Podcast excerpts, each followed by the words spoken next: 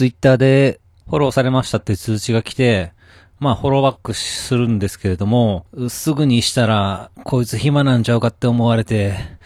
ちょっとまあ開ける。どうも、ラフでございます。いや、あの、スーパーとかの、まあ、入り口付近に、あの、パン屋あるじゃないですか。よくね。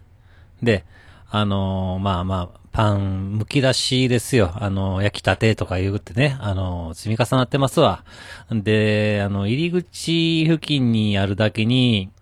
結構人の出入りが多いということで、まあ、あの、ドアがね、結構開くという時に、あの、一緒に、まあ、人と一緒に、結構、なんていうの？大きめのハエが入ってきたりするわけですよ。でね、この前も、パン買おうかな思って、あの、まあ、トレイにトングでね、美味しそうなパンをね、乗せていってたんです。そしたらね、ハエさんが飛んできて、あの、その、陳列されてるパン、縦横無尽に歩き出すと、次のパンに行っては歩いて、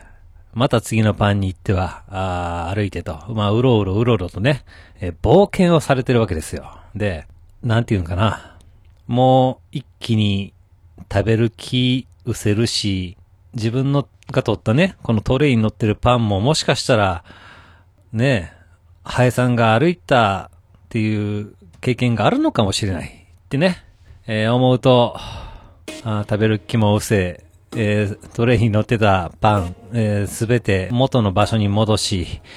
えー、それ以降これがトラウマとなり、剥き出しで売ってるパン、食べれなくなりました。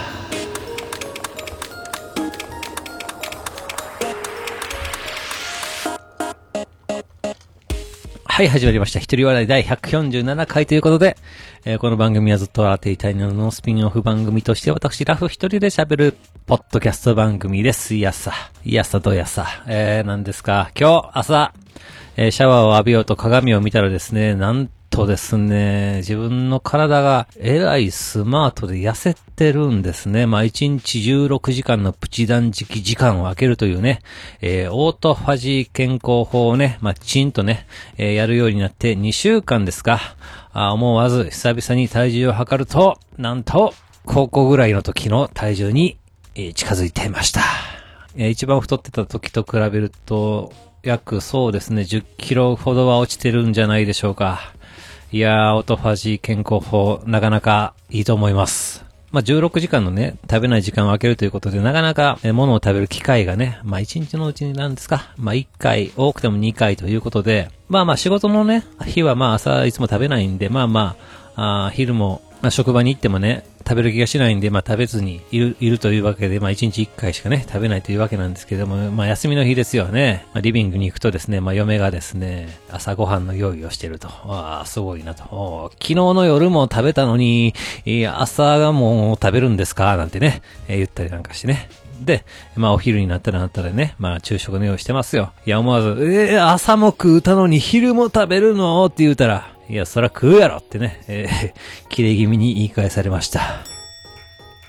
まあまあ、ここ何年もね、えー、もともと仕事の日は一日一食生活ほぼほぼやってたんです。で、それでもまあ朝ね、ちょっと置いてあるおかずをつまんだり、まあ職場に置いてあるお菓子をつまんだりっていう感じで、まあ軽くね、えー、食べたりはしてたんです。で、まああの中田のあっちゃんのね、YouTube 大学で、このオートファジー健康法を見て、お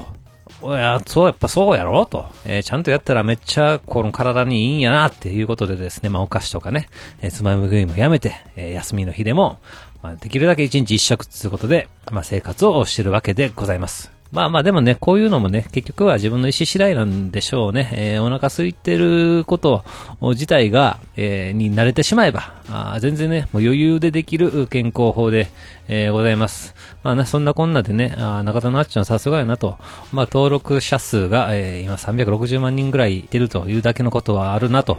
なかなか面白いね、えー、YouTube 大学ということで、えー、動画をね、やってるなと思ってですね、まあまあ、まあそんな流れでね、まあ見るわけですよ。他のね、動画もね。そしたら、なんですか、時間の使い方みたいな動画がありまして、まあまあ、それはまあ、スマホの使い方とかいうことで、えー、やってたんですけれども、まあスマホのね、ゲームアプリをね、えー、削除してくださいとかね。えー、まあ SNS も LINE も削除しろとかね、いうこと言ってましたけども、まあ結構極端なところまで行ってますよ。で、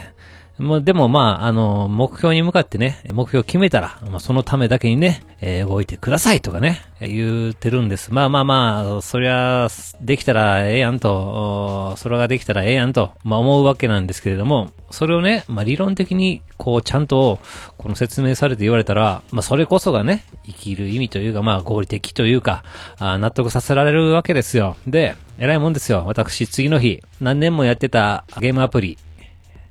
消しました。ねえ。いやー、すごい。で、まあ、直近のね、目標があるんです。あの、来月に、えー、イベントが、あ占い関係のイベントがあって、まあ、出展者としてね、えー、参加するんですけれども、まあ、当面はね、そこのために、えー、いろいろね、ものづくりをして、えー、行こうと、まあ、決意をね、したわけでございます。まあまあ、そんなこんなで、ガツンと、あっちゃんの言葉だけでね、ゲームアプリを消してしまうわけですよ。動画一つでね、言葉一つで、ぱりね、人の気持ちってね、えー、意識って変わるんですね、と思いました。いや、そういえばね、昔も同じような言葉一つでえらい変わるんやなと思ったことがありましたよ。あれはいつかな社会人1年目とかかな結構ね、ラフさん好き好きって言ってたね、女の子がいたんですけれども、なんか知らんけど、次の日、切れ気味に無視されたという経験があったんですね。いやー、怖い。うん。やっぱり人って変わるんですね。というわけで、メンヘラ女子には気をつけようということで、え番組では皆様からのお便りをお待ちしております。メールの方ですね、gmail アカウントずっとわらっとマーク gmail.com、zutowr アットマーク gmail.com の方までよろしくお願いいたします。えというわけで最後までお聞きいただき皆さん、大きいんです。そして、さよなら。いやーでも本当人って変わりますよね。私も、